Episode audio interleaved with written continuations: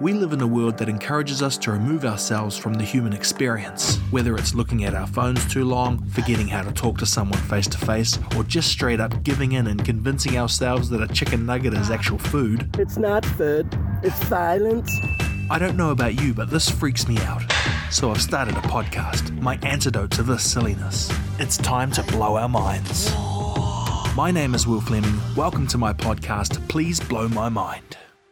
And here we go, Guy Pigden. You you've done this a few times for me, coming on the podcast, talking about life, talking about uh, yeah, what the hell we're doing That's and right. why we're doing it. I've been here a few times.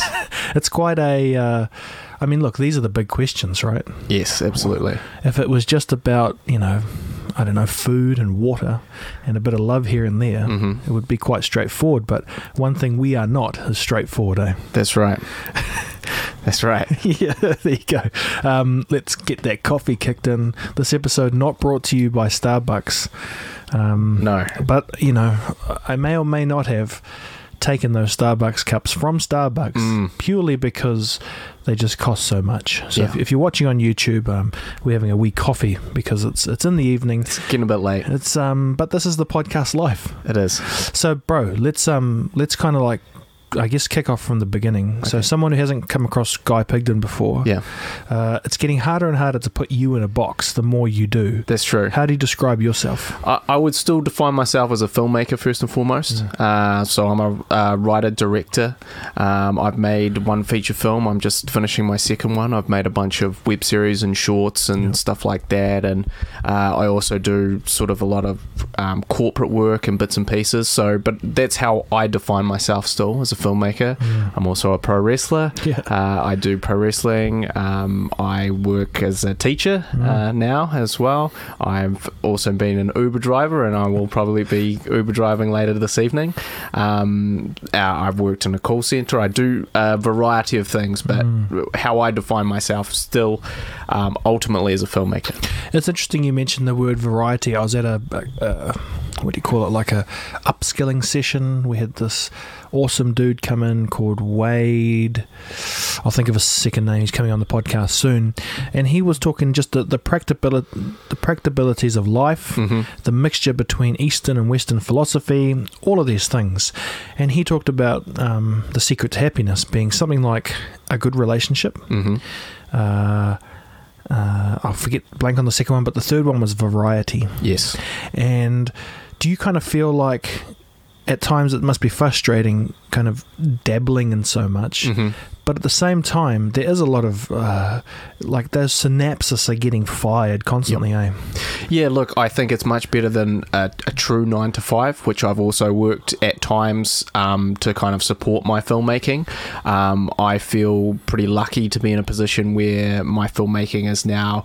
Uh, even if it's not in my own creative endeavors, it's providing me work, it's providing me income, and doing so in a a more substantial way. You know, when I go to film an event, like I'm looking forward to it. I'm thinking, how am I going to capture this the best and most interesting way?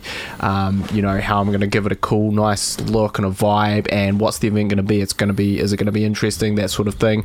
Um, I'm never not looking forward to it, and this might be after I've already worked a full day or or something like that. But because I know it's utilizing my skills, no, I'm not writing and directing on the next Netflix TV series at this very second and in that very moment, but I am doing something a couple degrees away from that. So I definitely take solace in that and enjoy that.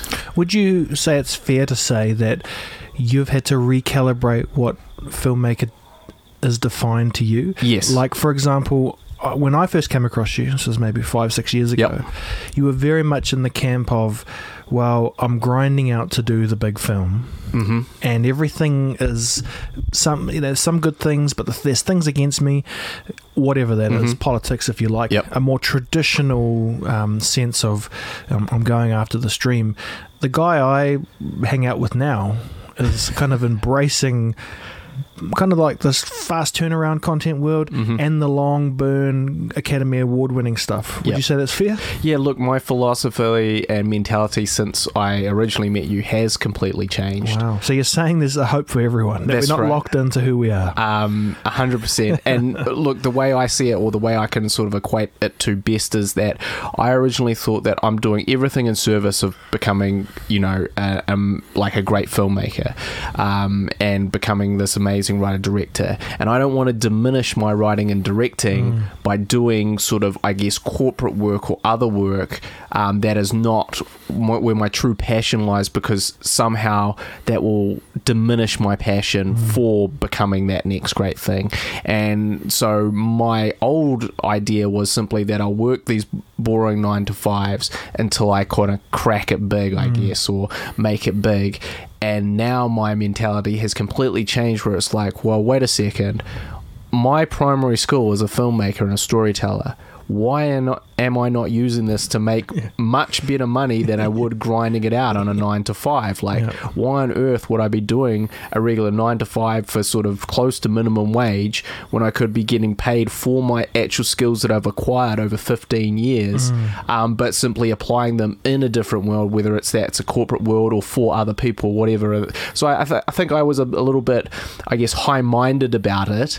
And now I've sort of realized, like, look, if I can, and I've some had this conversation with a few of my students now as well, is like, look, if you can make something that applies sort of seventy five percent of what you enjoy doing, mm. isn't that better than making nothing, mm. getting paid less, and applying zero percent of of you know what you enjoy mm. doing? Because that's often the sort of alternative if you're working in a call center or Uber driving or whatever it is. You know, none of those things are maximizing my skills or you know rewarding me for my skill set so um, i've definitely come around in, in, a, big way to sort of a, a different way at looking things and also i i hope that you know that's me sharpening my tools uh, and uh, so that when those big directing jobs do come along and they do come along um, i can apply all that stuff that i'm sort of working on in the corporate world or whatever um, to that stuff and i'll be a better filmmaker And and you know, you mentioned teaching. Isn't it fun? And it's hard to describe teaching as fun because Yeah. most people think of teaching as crap. Yeah, But- or you know, those who can do, those who can't teach, right? True, true. And that was certainly my, I guess, what I used to joke about at school. Um, I saw these teachers almost as as, as failures Mm. somehow, um, but certainly continue on. That was not my perspective now. But uh, I guess the idea is what I found is when you're teaching, it's very different to most life conversations because most life conversations are in a commercial sense. So you have to fill out things, you Yes. have to pad things out. And teaching just requires you to give ultimate value because you've already been paid. Yep. And so what you end up doing is cutting all the bullshit and just going straight to the good stuff. And and I realized when I started teaching that that's how we should, and that's how I do do most of my stuff now. Mm-hmm. And I always talk about it, but this is this this idea of just because you tell someone the secrets to the trade doesn't mean those secrets are easy to master. A hundred percent. You know what I mean? So Yes. you, it's like the gym. You can say if you do so and so reps, you're going to get big muscles. Yeah. Good luck trying to do those that. reps Yeah. all the time and get into the gym and Yeah. make that time and meet that thing and Mm. eat well and do all this. And I agree, like that's the thing. Like for me, what I'm trying to do with my students is give them the tools um, that I. That took me 15 years to get. Mm. I want to give it to them in sort of six months. Now, they still have to go and do all those things, the reps, what you're talking about. They still have to go and practice and refine and Mm. Yeah. get better. You know, they're not going to just become amazing right off the bat, but I I had to kind of learn all that stuff myself through mistakes. I'm hoping let's not make those mistakes. You now have learned that basis. You have that, and you can take that forward into into your work, um, and hopefully kind of leapfrog. You know, ten of those fifteen years. Maybe it'll only take you five. You know, that would be awesome. It's very exciting to think about the prospect of digital content and where it's all going. And I mean, this is an example, you know, it's not just that I want to have a podcast exactly the same as Joe Rogan's, even though I do. same microphones, same cameras. Great microphones. But but but I definitely want to explore like this is I think NBC and Sky TV in 1930. Mm-hmm. You know, it's Yep. like simplified. It's it's it's it's this that cuts the camera. It, we're on camera and it's all plugged in and it's cables everywhere. And we've got a pet cockroach somewhere around the studio. I know it could pop out at any time and Oh, what, what did we say the name was? Gary G'day, Gazza.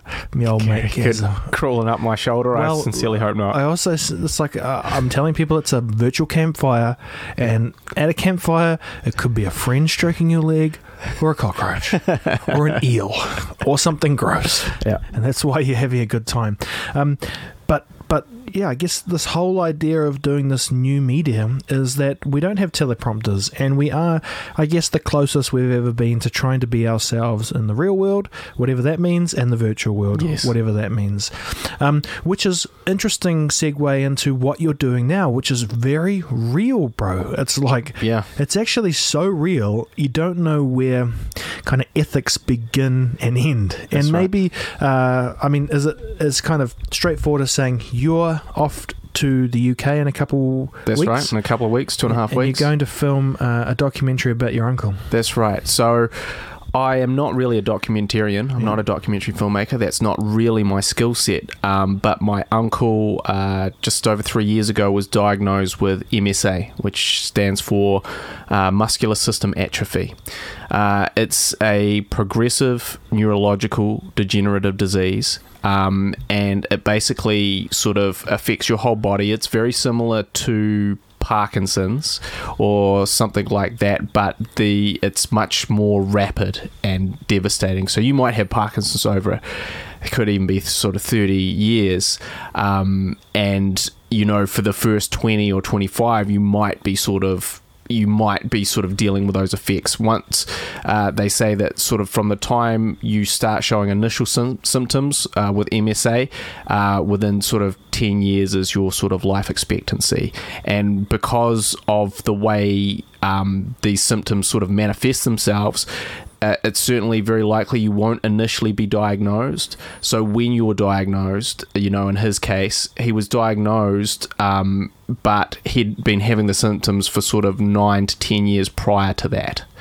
So he's already sort of, I guess, what you would define as on borrowed time um, in the medical uh, sense, uh, in terms of um, how long people are expected to live um, with this disease. Um, but essentially, it basically means that you just lose control of your body. Your body kind of stops communicating. Your brain um, can't you know you say move your arm your arm stops your arm does not move and it's you know progressive so obviously to begin with you're fine then you're slowly become wheelchair bound then you can't move your arms then you can't turn your head then you can't um, breathe uh, easily you can't talk and so when I last saw my uncle, he was I uh, was at my sister's wedding. It was in 2014, and he was uh, showing moderate symptoms. Symptoms, I guess, that for me, I'd also seen my grandfather who had a different uh, degenerative disease, but there was some similarities that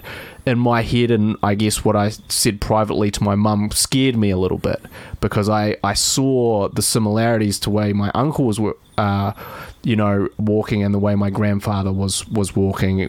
Um, you know uh, he had I think uh, what's known as uh, Lewy body dementia which is again very similar. Um, but uh, also affects you more neurologically in the sense that it affects. So uh, MSA, you retain you you you know you stay sharp. Your your brain stays the same.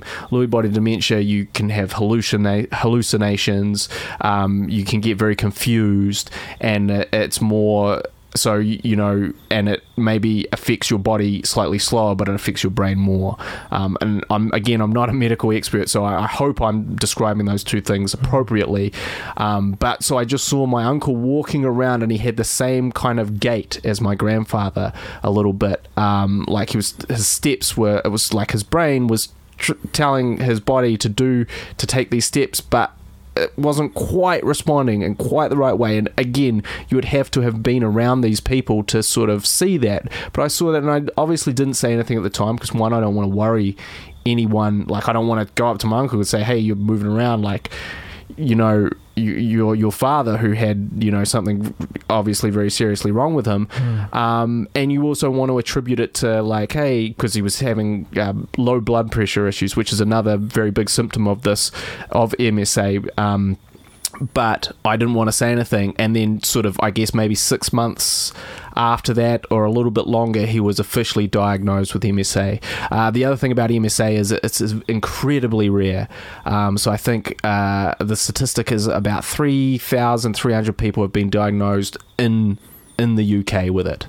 You know, of all of the UK Forever. you know so you think about cancer you know and people being diagnosed with that this is what you know this is the section. And also with msa the only way to truly know is they have to do an autopsy on your brain after you've de- after you're dead so Wow. so they, they they can say like this is what we think it is. You've got all the symptoms. You know this is the most likely thing. We cannot conclusively there is no test that exists that we can conclusively do until we take an autopsy of you. Wow. um, so you know, in 2014, he was fine. He was walking around, um, and you know, laughing, drinking. You know, he was just my uncle, and I saw these kind of telltale signs, but I pushed those to the back of my mind in terms of my concern as well. Um, until he was diagnosed. Now we're sort of three and a half, four years later, Yeah. or just over four years later now, I guess. Um, and he's in a wheelchair. He can't. He can talk just a little bit, but it's very hard to understand him. It's a huge amount of effort for him to speak.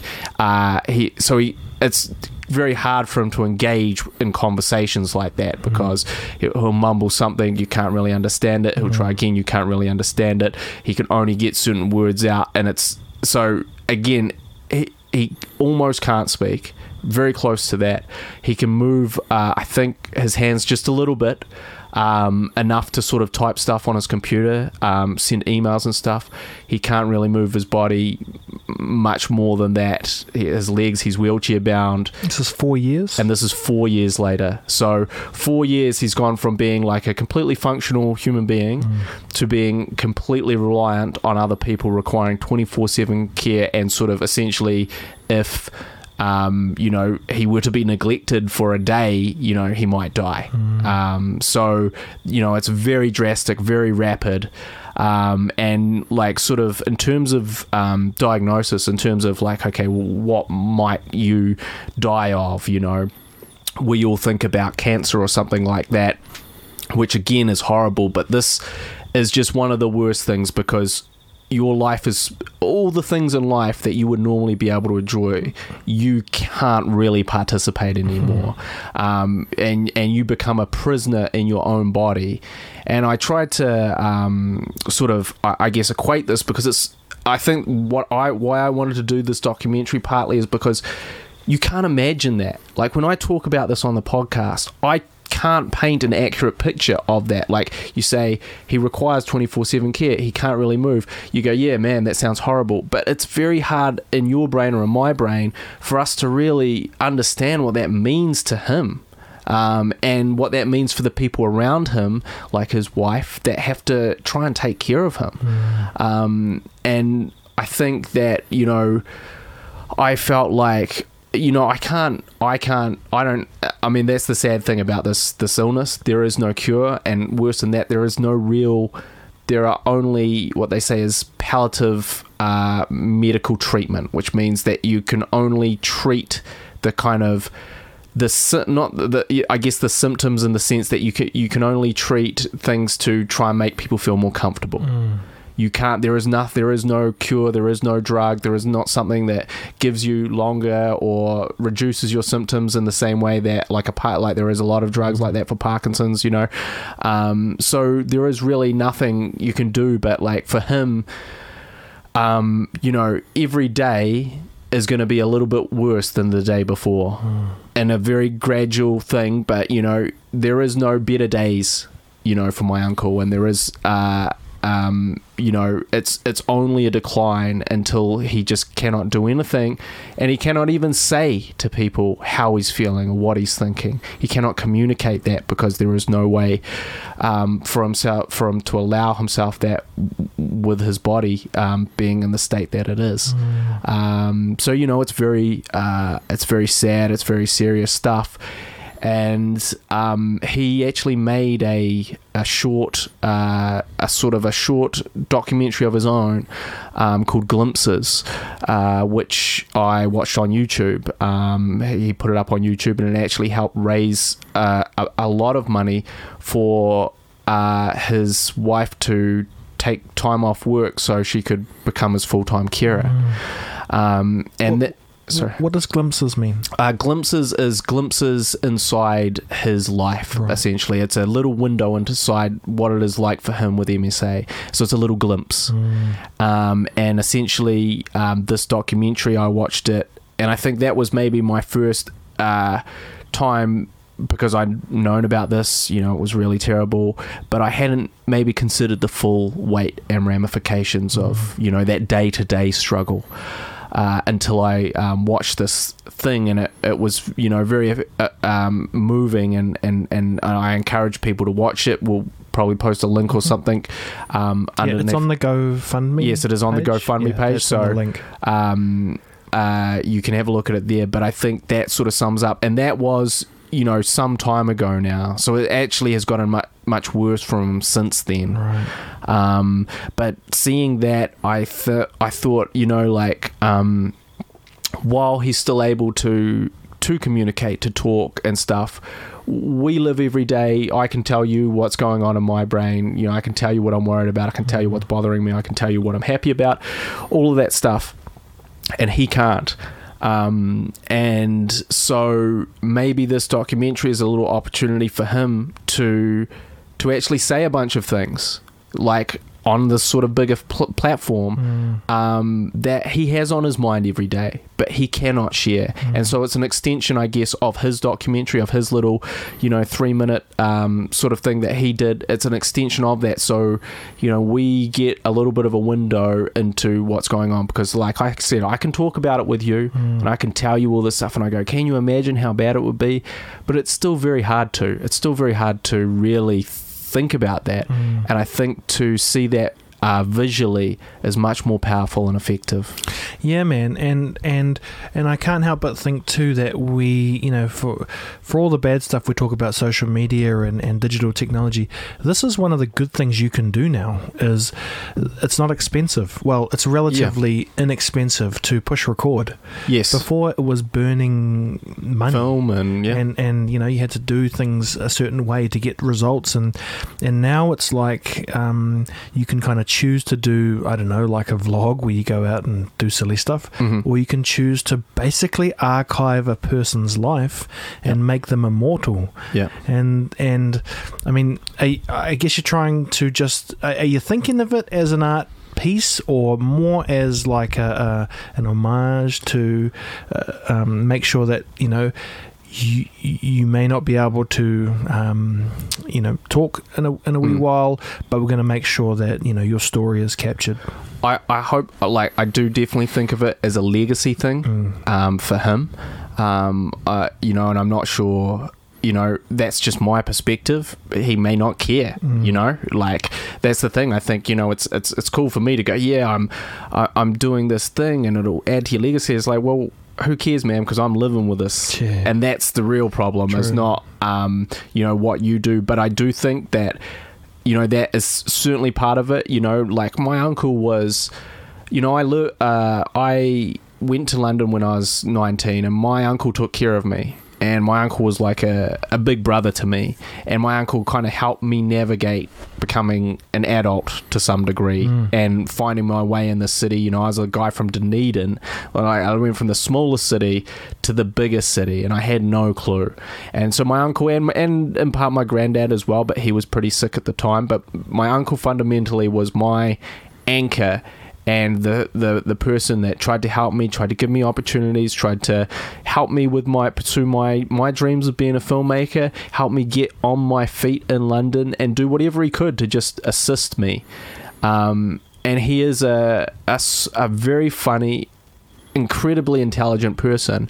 And obviously we today are not going to know that but maybe we will know that through this through through this documentary. So i guess that's part of my motivation. My other motivation is um you know like I look at filmmaking normally as an entertainment thing, like, and and I I look at it as like I'm here to provide you entertainment. And don't get me wrong, I think that is very important, but now this is more of a tool. This is a tool to educate people about this horrible disease. It's a tool that hopefully will um, maybe encourage uh, funding bodies to look into research for this, um, because you know as soon as you know someone that's that's got something like this, the first thing you want is well, what is being done to look for a cure? What is being done to for even you know types of treatment. And if the answer is nothing you know that that doesn't make it better for anyone that gets it or knows someone that's got it. Um, and and that all starts from awareness. And when you want to raise money or, or or something at a fundraiser or at a charity event and maybe you can play this documentary and maybe that will help when you approach you know those um, those big companies uh, that are looking to invest in in um, you know in sort of uh, research, uh, medical research. This is something that maybe you can show them. So I, I and also I think um, maybe uh, the other important thing is that you know people will be diagnosed with this or other similar diseases. So this is going to be a reality for people. Not that many people, but it's going to be a reality for people. So what do they have to prepare for? What do their loved ones have to prepare for and know and think about? Yeah. um, because it's very hard to imagine before it happens. Um, it kind of seems like a non reality um, for all us healthy people. Um, so I guess I hope that maybe it will help people who are about to go through it or going through it as well a little bit. And I don't know if I'll achieve any of these things. Th- these are just my hopes. Yeah, man. Well, it's it's kind of what I talk about on the podcast heaps. It's it's finding something really heavy to lift and trying to lift it, eh? Mm. And this is maybe one of the heaviest things you'll ever lift in your Yeah. life, right? Because it's not it's not that easy to have an idea like this, and you had to reach out to the family. And That's- I mean, was that right. scary to kind of say, look, Yeah. I, I want to bring a camera in and record? Absolutely, and I, they they are going through an incredibly difficult time at the moment. Mm. So I I know even now that my presence is not actually going to be. At, at the time, helpful in any way. It's yeah. it's it's going to be an annoyance. It's going to be a disruption to their routine, um, and it's going to be something that is you know not particularly pleasant when they're you know dealing with all this stuff. You know, obviously it, it definitely helps like that. It's just me. It's not a whole big crew going in there, and I am you know a family member, but it's still not great. And I guess my biggest concern um, when I kind of floated the idea was that they were thinking, oh, guy's just onto a cool story that he wants to Right. tell. Um, he's just onto like he thinks this would make a great movie for him. Um, and you know that couldn't be further from the truth. Like I said, I'm not a documentarian. This is not really the reason that I would make films normally, um, and not something that I would pursue if it wasn't you know a, a loved one, a, a family member. Like there are many factors going into why I would want to do it, but none of them have anything to do with my personal. Um, and I think maybe that's an important thing to say is that you know normally my movies are for me. My movies are. I'm trying to tell my story or a reflection of something that I want to see on screen. You know, they are quite uh, egotistical, I guess you would say, um, f- for some point of view. And I hope that the audience appreciates it. I hope there are other people in the audience like me so they enjoy and watch it. But uh, this is not a tool for that. This is not, you know, serving myself. I'm hoping that this just does help other people. Yeah, I mean, and it can serve you like in a different way, eh? Like meaning or Yeah, you uh, know, uh, look. uh, you, again, it's your your brain is going to be in overdrive trying to make this Yep. work. Um, you're going to be spending time that you otherwise maybe wouldn't. No. So it's all of those things, eh? And and, and who cares if people take it the wrong way? Yeah. I mean, not your family, Yeah. but like people that say, "Oh, you know, opportunity," but you know, opportunities everywhere. Yeah, And- and of op- course. I could go away and make a like in that time. I could go away on a make a travel video that- in a beautiful country and have a fantastic time. Um, but yeah, that's not what it's about. Um, I do think that maybe this will be like I have no idea. I don't know how it's going to turn out. Um, you know, I don't want to presume that it's going to be like uh, anything significant or not significant. You know, those are my goals to kind of give my uncle an outlet and to give people a window into this disease and to, I guess, start a conversation about you know, uh, research or what is being done or, or, or awareness, just awareness. That's it, just awareness. Those are, I guess, my um, sort of goals. But I also do think that it is entirely plausible that I won't make anything this important for the rest of my life. Um, you know, like, and I'm not saying that kind of uh, arbitrarily. I mean, like, this is actually really important. This is really about something really important. And, you know, after this, I'm going to go back to, you know, silly romantic comedies and. Well, who knows? um, who knows, you know, right? Oh, yes, you never know, but you know, like I still love all that stuff, and that's, you know, that's really where I sit as a storyteller. Is is that? Mm. Yeah, I mean, you know, the question I ask everyone is, "What's your mind blowing moment?" And what I mean by that is, what's a moment that made you not look at the world the same? And Mm. who knows? This might be that, and who knows how that affects you? And right. you know how I am kind of over analyzing every little detail, Yeah. and it's because I'm on a journey to try and work out, you know, my own outlook on life. You know, I, I, I simultaneously think there's no plan and the most beautiful plan ever, and I know those two things uh, kind of go against each other, but they don't really. Like veganism and carnivore diet are pretty much the same apart from eating meat. You're cutting out sugar, refined foods, most bad crap. You're encouraging things to grow naturally. Mm-hmm.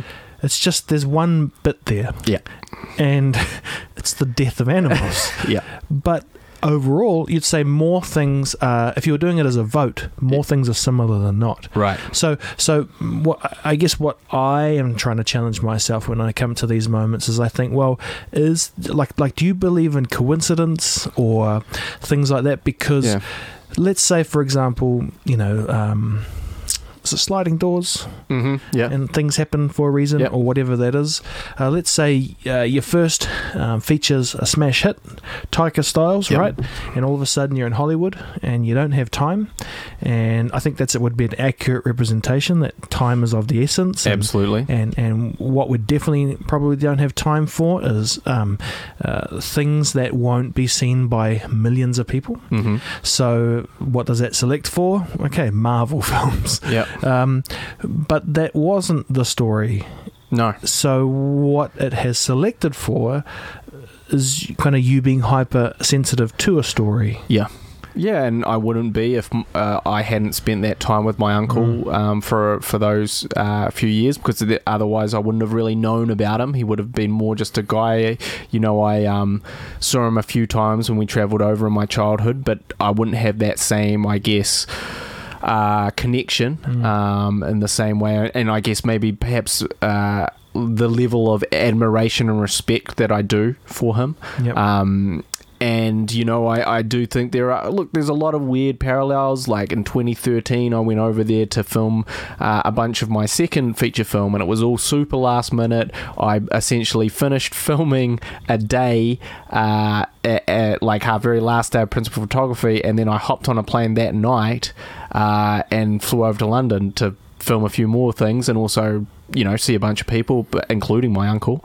Um, and now we're sort of you know it's now 2019 and i'm just finishing that film that i finished in 2013 and i didn't really think i'd be going over to london ever uh, or not anytime soon. And now i'm heading over again to do another filming thing. It's k- kind of strange and i'm kind of doing it in the same way in the sense that it's just me and a camera and a lot of gear. Um, you know i guess that's the difference is like i'm bringing trying to bring a lot more production with my with me as a as a sort of a one man shooter. But even the idea that I uh, sort of embraced videography and um, uh, being a videographer and a cameraman in this past sort of three year period has now set me up perfectly to do this documentary as a one person shooter. Um, but also, I still have all that experience as a writer director. Uh, so, look, there are a million weird coincidences in the same way that when I did the zombie film, you know, we did a zombie film when I was 16 and it was with all these people. And then all those people were in some part small or large significantly significantly connected uh, to making this big feature film you know many years later. Um, and those sort of connections and you know the people who were acting in it and, and all even the people behind the scenes you know. So look, there is all I, like I guess the way I feel is that like there to be I have to put it all down to chance, right? But I also will say that like life is just incredibly weird in the way that everything does seem to connect like it's some big plan, I guess is Yeah. the weird. Uh, yeah, yeah. Well, and and uh, we're all trying to make sense of what that means Hmm. because that's the thing, right? If it if you didn't have those moments, no one would question it. Yeah. we'd just be, I don't know, the meat sack rolling around, eating, drinking, and Yeah. doing what else, you know. But Yeah. we're definitely not. Like, you know, like art or dancing. Hmm. It's weird. Yeah. It, it's that. What's the logical reason for Yeah. getting down to boogie? There is, uh, yeah. I mean, it's kind of expression, right? It's it's uh, it's expression, uh, um, but uh, like expression of oneself, um, in a way that we aren't, you know, expected to do, or or or you know, not bound by any constraints of like this is part of your job or this is a, it's it's expression of self without any limitations. What would you do? I'd go for a dance or Mm. whatever that is, Mm. or I'd go make a movie, or I'd go, I'd act, or I'd Mm. do a painting, or I'd uh, write a song, or I'd do a podcast. You know, um, I I don't know. I think I guess it's all tied up to yeah, like identity and self and and and and expression of self. Mm. I heard something interesting today, and it was around this idea of um, before you can help others, you have to help yourself. Mm. What do you think about that? I think that. I guess it all depends on your circumstances. Um, you know, Even through the prism of what you're doing for your family, yeah, like Yes, well, I guess look, that's very accurate. Like, if you wanted to equate that to me, you would say, okay, so I was in, I was working a night job uh, for eighteen dollars an hour or less, uh, um, and I was doing that all in service of the movies that I would shoot in the day, um, and I was in flat broke uh, super poor, uh, never had any money for anything. Anytime a bill come in, it was a huge disaster. Call up mum, can you loan me some money for a while? Call up the bank, can I borrow some money? Like, it was just a cycle of sort of uh, not like I guess living at the below the or at the line I guess. Not below the line but at the line. And then I sort of made these conscious choices. Okay you know why aren't I using my skills um, as a filmmaker to be to to live day to day how can I apply my skills as a filmmaker day to day so that I can live better um, and you know that is yes that is make more money but that is also uh, make more things that give me more time for myself and all that sort of thing and Mm. so then I went down this path of becoming more of a freelancer becoming like starting to really embrace that side of things which has now led me to the ability um, to be able to shoot this documentary well and it's certainly true that three years ago I couldn't shoot this documentary well because there was huge gaps in my knowledge of how um, filming worked Mm. from a pre- from a base practical point of view that I didn't understand, um, and that was. Uh, the stuff that I had to learn and had to go through and had to figure out myself over the three years, which has now led me to be able to do this. I think, I hope, execute it very professionally and well, as opposed to to it being something I just film on my phone and yeah, throw caution to the wind. You know what I'd say? Still, that's awesome. Yeah. Film it on your phone. Yeah. Um, I uh, Wade Jackson was the guy I was referencing before. Right. So he mentioned uh, a solid relationship, uh, sleep, Yeah. and variety. Right. Now, my question to you is: um, you talked about working at nights, Yeah. and that means there's not much sleep. That's right. How are you going with that? Like, are you still are you still trading in sleep for uh, this idea Absolutely. of flexibility? Yeah, so I'm at the moment, I guess that's what I'm sacrificing. So at the moment, I'm sacrificing my sleep to further my other stuff. And it, like, you know, whether that's because I need to stay up later to earn a bit more money, or whether that's because I need to stay up later to finish a, a job and start a new one. Um, uh, but it's all or like or whether it's I got to stay up late because I got to look at film gear that I need to buy or film gear that I'm using that I need to understand. Um, you know, there's a, there's sort of multiple levels to that. But yes, I am trading my sleep at the moment. Is it good? Uh, not in the long term, no. And again, my whole goal is to kind of tone down on that uh, that sort of no sleep vibe because I don't think it's good for me.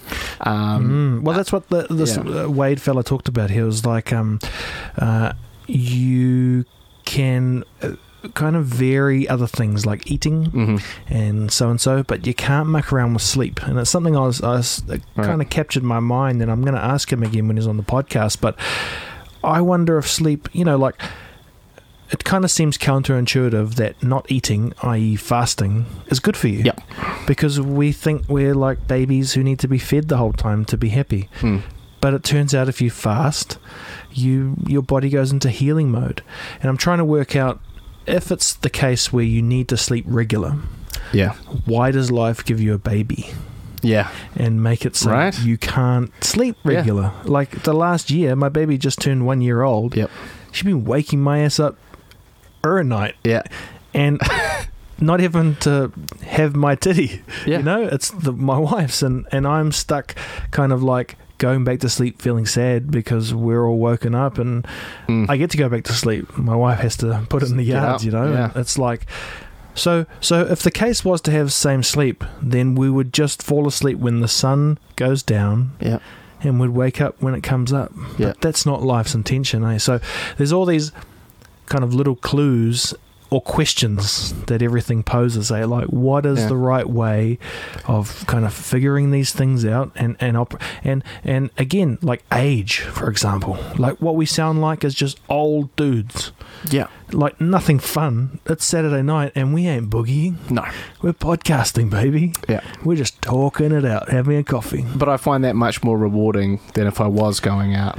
And I would say that was true. Like if I'd sat down and had this conversation with you when I was 20, uh, I would find this still much more rewarding than had I gone out, got really drunk, you know, maybe hooked up with someone and and got some McDonald's and went home. You know, like that's uh, uh, of, of of those two things, I, I would still pick having an interesting conversation. I'll tell you what, though, at 20, that was a mean night out. Oh, it was a great night. Because most of the time there was no hooking up. It was No. just going home with With the McDonald's. yeah.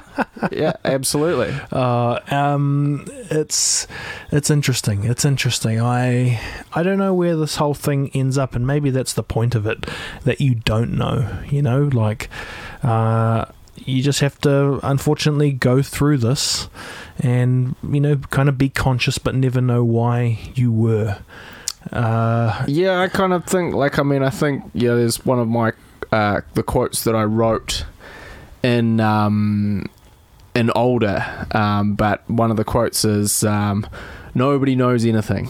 And the sooner you figure out that, the better off you'll be. mm, and I the older I get that uh, that is definitely kind of more what I assign. Like I used to look for a lot of meaning and and and and trying to figure everything out trying to analyze everything figure everything out. And now I'm more like if you look to all the people that think they've got it figured out they're actually just uh presenting their theory. Mm, but if you look deeper into that theory, you'll see that they also don't have it figured out. mm, And so you're in this constant cycle of like, you're looking for a, I guess, quote unquote, higher power yeah.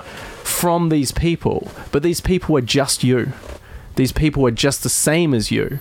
And they may think they have it figured out, but essentially they're, they're in the same boat, the same position, the same, you know, everything.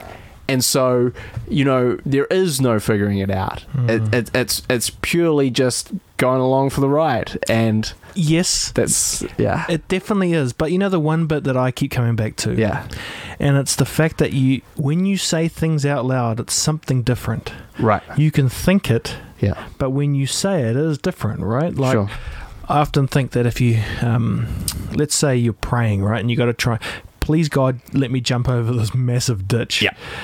You're actually there's a there's an argument to me that you're just saying it out loud, yeah, so you can hear it. Yep. And so you can process it. and so you can get some courage to do To- this to do it. du- jump. Mm. And I'm totally on board with that. Yeah. I guess what happens when you say, well, look, praying's a bit silly, whatever, Mm. then you should still say, but saying stuff out loud's good.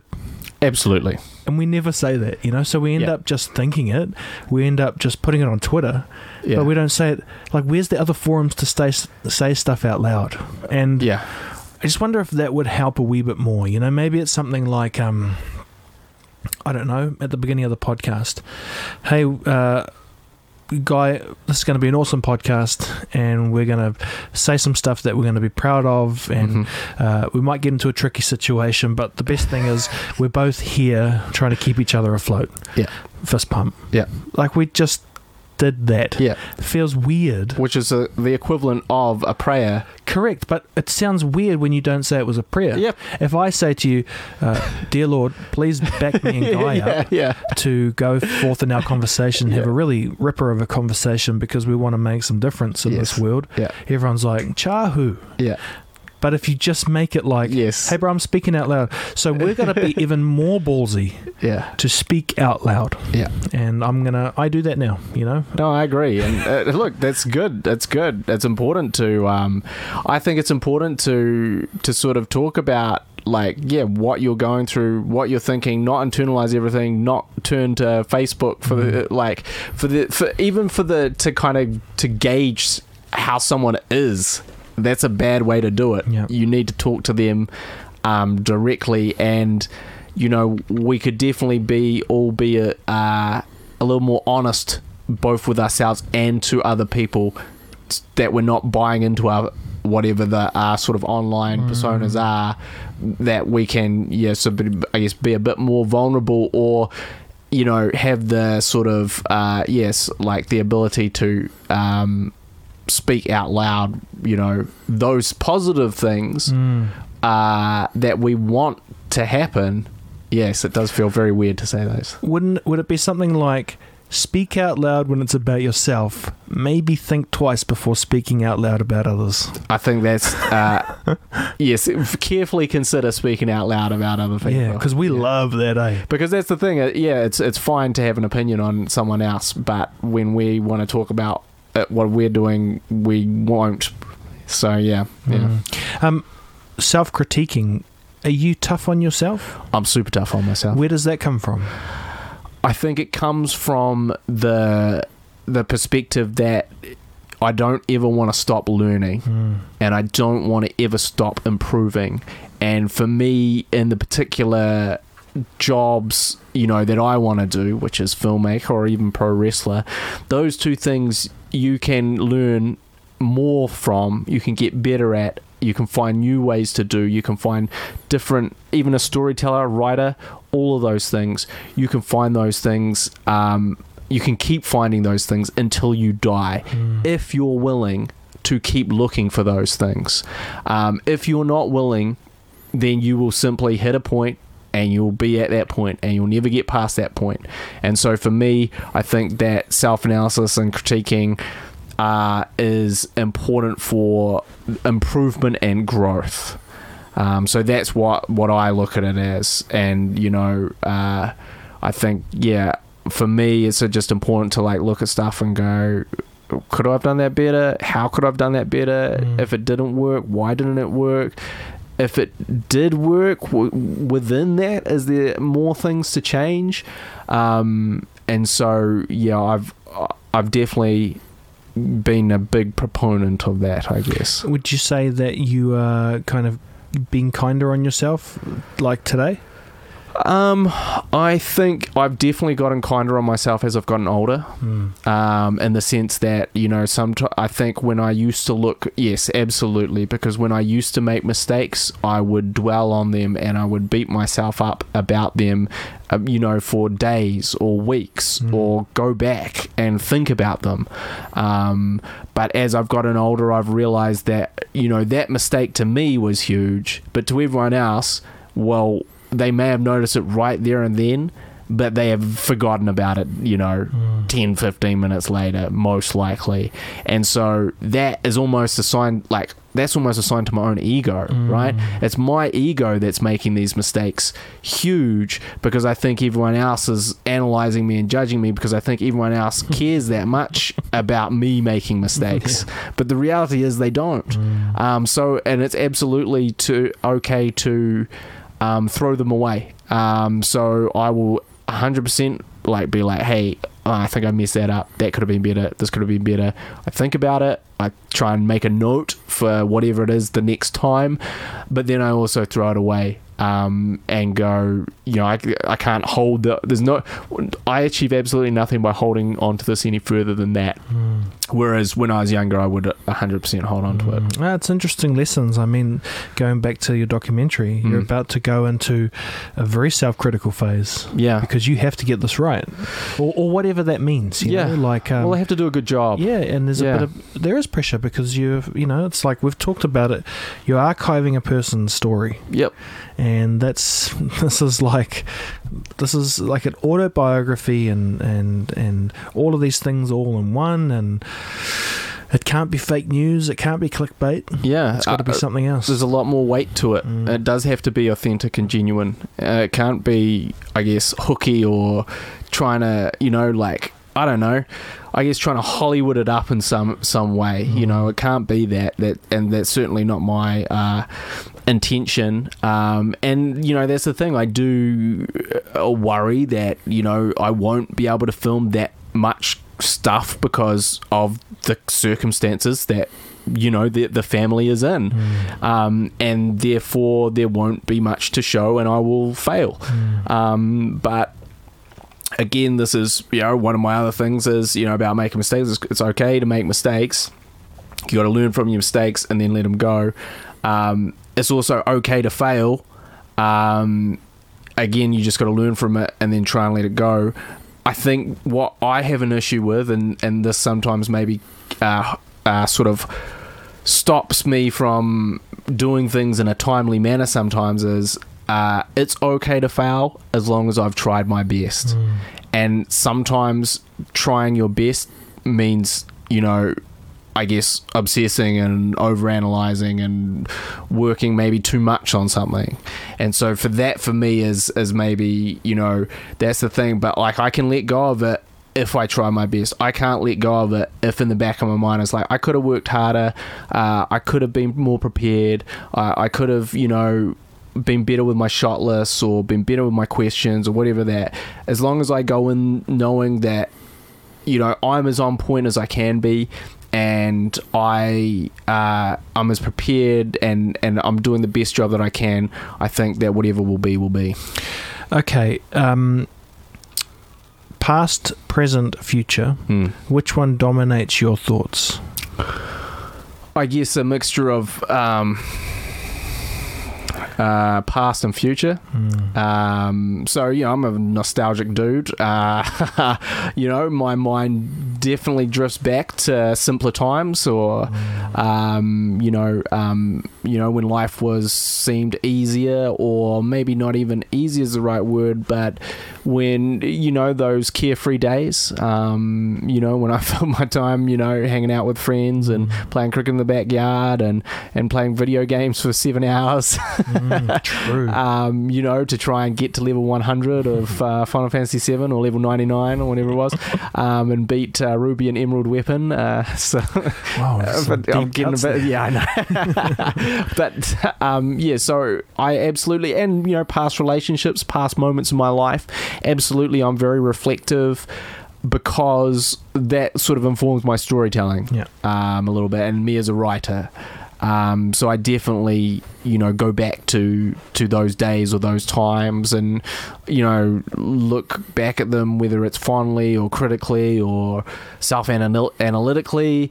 Um, but I definitely do. So you know, I've got one foot there in the past, and you know, also, am I trying to recapture, you know, something? Certainly in my work, I am because I'm trying to get back to what is the 16 year old uh, Guy Pigden, the director, like what's his mindset? What does he want to try and achieve? Because that's the person that set me off on this journey, and that's the person that was, you know, innocent and not, I guess, I don't know if corrupted is the right word, but not tarnished by the negativity of the industry, tarnished by disappointment, Correct. tarnished by uh, yeah um, losing, failing, whatever. Um, so you know we you know what's his mindset, and let's try and apply that when I make movies. Let's try and be in that mode. Um, so that again makes me kind of a bit more reflective in the past. And then I'm always looking to the future because I'm always thinking about what is, you know, uh, I don't know if I've said this on this podcast, but you know one of my favorite uh, things is the ending of Street Fighter 2 when you clock it with Ryu. Then he goes, you know, say something like, you know, Ryu's defeated M. Bison, uh, but now he's uh, off, uh, always searching for the next challenge. And that's the only ending that has that in it. And he's walking off into the sunset, but he's like looking for the next fight, basically. And that's me, is that. I'm on these big, long ass journeys, like this, you know, second feature film that's taken me six years, and the first one that took me five years, and the web series that's going to take me half a year or a year. I'm off on all these long, long journeys, but when I finish them, I get to the end and I go, okay, what's my next challenge? And I always think that way. So I'm always looking, and I'm thinking about what is that? What is that movie? What is that story? What is that thing? Um, so yes, one foot in the past one foot in the future. Maybe should be paying a little bit more to the amount of sleep I get in the present. Well, it's an interesting thing to think about. Um, I spoke to a former uh, rugby league player, Mm. Paul Fatueta, and he was talking about he had a psychotic episode, Yep. and he said he couldn't get out of the past or the future. Right. He couldn't get to the now. Yeah. And I reckon that's something we all should kind of watch out for. You know, they, we do say it in kind of cheesy ways like enjoy the journey Yeah, and you have yeah. to enjoy the ride. But I think what that means is trying to just have some level of contentment, eh? Like, oh yeah. Look, and I think that's absolutely important. Is like I'm always looking to the future. I'm thinking about the past, but I should be very, very conscious yeah. of you know what it is that I'm doing right now. Like I should like today, today. What am I doing today? What's the fun thing? What's the cool thing today? Um, hundred percent. And you know what's the cool moment? Like no point. There's no point doing some amazing film work and thinking about the next film project that you're going to do. um, you know, in, in a year's time, where you're like, yeah, that'll be good for the next one that I do at this time. You know, and and so I definitely very good advice and I and I do try to take those little moments but it is quite difficult sometimes for me and it always has been for me Yeah, it, that's why that whole thing about mindfulness is exploding, and people Mm. forget they think it's meditation, and I guess it is, but it's a it's. Uh, as far as I can tell, it's a way to just bring you into the now, and Mm. and, and they say the the easiest way is you know five in and out breaths through your nose, Mhm. and every time you kind of count to five and forget to count to five, start at one, and just do that for two minutes. And it's it's one of those things. Again, it sounds stupid. We live in a world where that sounds stupid. And if you said to yourself like I'm stretching or I'm going for a run, breathing is normal. Breathe Yeah. through your nose and out your mouth, and it sounds awesome. But as soon as we say it's something to bring you back, it becomes this mystical no man's land, you Mm. know. And I, I, I, again, I think we just need to kind of have a bit of courage, eh, and say that Yeah. that stuff is also okay because it's not anything else than just trying to get you to worry about right now. yeah And um, maybe that was easier when there was a big tiger standing in front of you.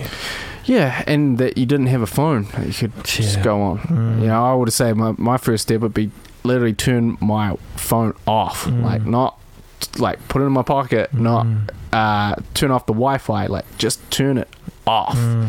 um, that would definitely help me uh, in that you know I got this, this great um, app on my computer called Freedom which basically blocks all the internet um, so you just set it for a timer like an hour two hours and then for that time you can't you won't get an email coming in you won't get a little Facebook notification uh, you you know no one's going to be uh, tweeting you like and it's just you and time to think time to be I guess present and work on what you're doing Do you think uh, phones are the new cigarettes?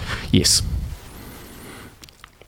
Uh, I'm not certain. I guess maybe not quite as no, no, I hear like maybe not quite as destructive as as in, in terms of uh, may, may, maybe for your mental health they can be, but it depends who's using them Hmm. and how they're affected. Whereas cigarette cigarettes is like no matter what they're bad for you.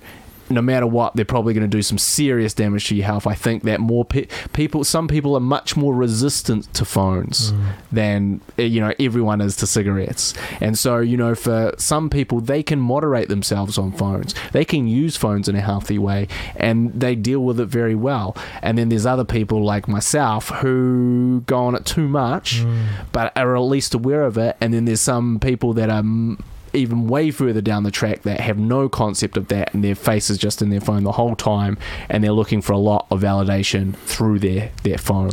Do you think computers or AI or whatever that's going to be called, where Siri is Skynet, Mm. do you think it will ever take over the creative? Uh, Like, do you think it could write a better Not- story to make you cry than you can? not in our lifetimes, probably not in our lifetimes, maybe in the far future, yeah, absolutely. But it would also take us as human beings to kind of be more collectively switching off and sort of being so hooked up with technology and and all that stuff that we we stop engaging in our imagination which I again I do believe is entirely possible because if I think about my world before phones and computers and how my mind how active my mind was mm. versus how it is now I think you know there is something to be said for yeah limitation and moderation Or even imagining how a scenario might play out. You Google that now, eh? Yeah. What to do if. Yep. Whatever. or what happens when whereas before you'd be like man I just have to really think about this Yeah. maybe I'll speak to people about it Mm. and then maybe I'll go to a library and see if they got a book about it um, yeah I wonder if it's just, you know, horses were the way people got around. Yeah. And then all of a sudden one day they weren't. But there would have been some people being like, dude, horses are awesome. Yeah. They give you a chance to not crash, they give you a chance to um, be outside and smell the fresh air. Mm. And we would have been talking about horses like we talk about all of these things. I think that we, us people that kind of talk about, I, I don't know, because there actually probably be, and there already have been studies about this, and studies talking about phones actually being. And social media actually definitely being like proven psychological studies that Yeah. this is bad for you. So it's not just our imaginations. I don't think anyone could have proven, like, you can say automobiles are bad for you because people crash more and die, but other than that, they just get people going to somewhere quicker. Now, obviously, phones get people information quicker, but then there's a whole bunch of other things that they do that are maybe negative. Hmm. That that in the way that that transportation uh, analogy wasn't Right. right. Um, so maybe that's yeah what I think You-. I think what you're saying is you've, you're debunking me. and, and- and this is fine. I quite like being debunked because um, these aren't theories. Theories are things that are proven. Yeah. They're just hypothesis from my end. Yeah, of course. Just ponders. well, we're know? just spitballing here, right? Well, that's why we can go live because we're just dudes Yeah. talking with opinions. Well, that's the thing. Like every time we have a conversation, it get devolves into these like deep philosophical musings on life. it's evolving into it. um, which is fine. Like, uh, I think that's awesome. I love having these conversations. Um, but it's just funny that any time that we don't just have a brief coffee uh, together and talk about whatever the next project we might do, it becomes this. I don't know if we. Uh, maybe it's not on us to change it. That's just. No, This is that's the burden. dynamic. we just. That's the dynamic. We're uh, a yin and yang. Yeah. Who are you? Um, okay, man. So, uh, two things to wrap up. Yeah. Um, where can people follow you for this journey? Because you're about to embark on this journey That's to the UK, and I'm imagining you're going to be kind of updating us along the way. Yes, I will try to be. I mean, I think the biggest problem I have is that I'm running this crowdfunding campaign through GoFundMe, and we'll share the link. Um, you can also find the link on Facebook. You can friend request me too, just Guy Pigden on Facebook, because I'll be putting updates there as the most likely place I'll be doing the update thing. Um, but essentially, I I am so busy right now that I do not have time to do my crowdfunding campaign. You know, I should be very active, posting multiple times a day, and really making people aware of this. And i just like i have to plan this trip. I have to plan this documentary. I have to work full time in and amongst all of that. So i don't i'm not able to commit as much as i'd like you know and what this you know talking about things. Did i do the best job i could with this crowdfunding campaign? No. I, I i know that right now. Um but yeah, for people that want to get involved and want to help, the best way you can is by supporting the Kickstarter or the GoFundMe page, I should say, um, which you can find a link to in this comment section, but you can also find a link to on my Facebook. Um, it's quite long, so I, I don't think I can um, just freestyle it off the top of my off the top of my head, but that's the best way you can support. And also the other other way you can do it is to share my status about it, mm. um, and like my status, share my status, um, that sort of thing, because you know that can also help. I, I mean, I know I'm. I think this is the thing. Like, there's a lot of campaigns going on that are just like, hey, this is an awesome artistic um, project, and I have the utmost respect for those, and that's normally if I'm crowdfunding what I'm trying to do.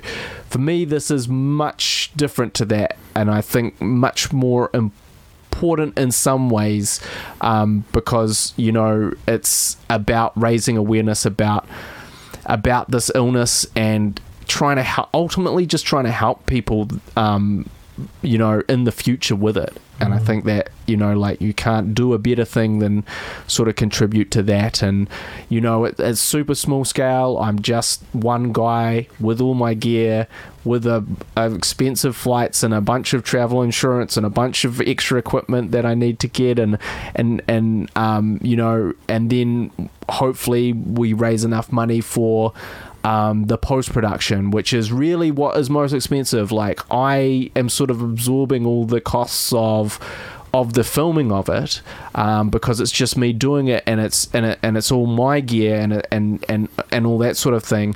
But when we get to the post the way for it to you know get done quickly is to hand it off to the other people and to hand it off to other people you need money for the sound mix for the color grade, for the music, for the editing, um, and all of that stuff is super key because like it's cool that I get over in there and film it, but what would be much much cooler and much much more rewarding uh, would be to be able to show my uncle this because mm. it's about him, it's his story, and you know uh, he deserves that 100% and you know uh, yeah, like so that's my ultimate goal. And the reality is, like, if you look at my track record, most of my stuff takes a long time to finish. But this can't, and this can't. Mm. Well, not if not if my uncle, uh, you know, if the goal is to get my uncle to see it, and that is absolutely the goal. It's a worthy uh, load to carry, bro. Yeah, and, I wish you good luck, and thank you. I look forward to chatting again on the podcast when you know um, I want to ask you how your uncle felt. You know, yeah, and, and uh, yeah,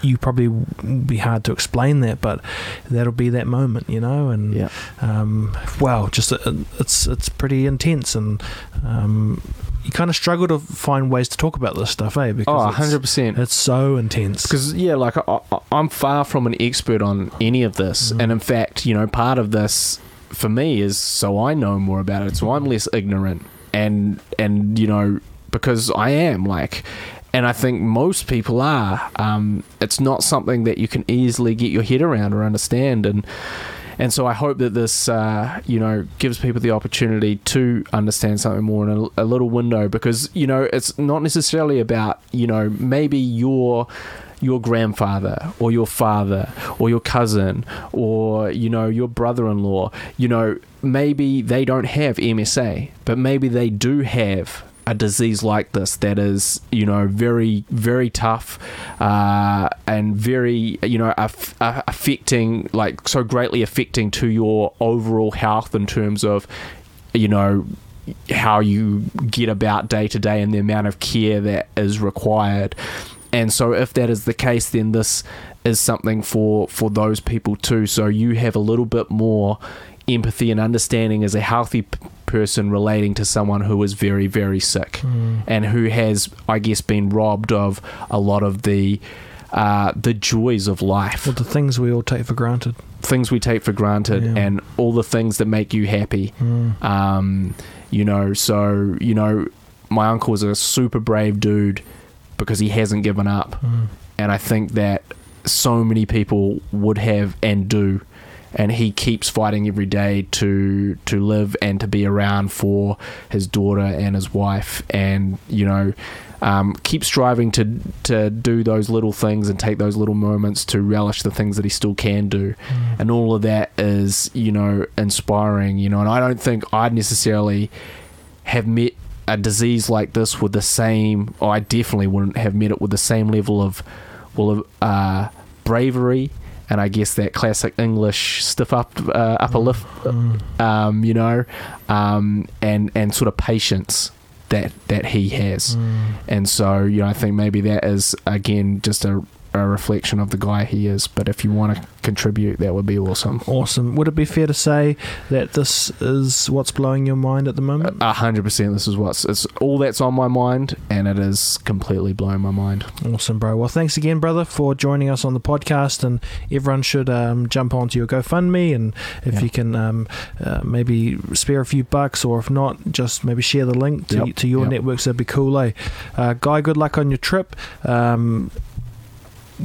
please don't watch movies on the plane. Go to sleep. and I think that's a worthy thing you should try and do. I think what I'm going to do is I'm going to fall asleep watching movies. so meet you halfway there. just don't fall asleep while you're Uber driving. Or maybe call in sick tonight, bro. You know, and uh, Uh, got, to do tonight. You don't need to eat fast. it's good for you. Okay, team. Um, that's Guy Pigden. Go follow all of his stuff. And uh, thank you all for watching and joining us and, and, and collectively blowing our minds together. It does feel good. It's as close to a prayer as as as many of us would like to go.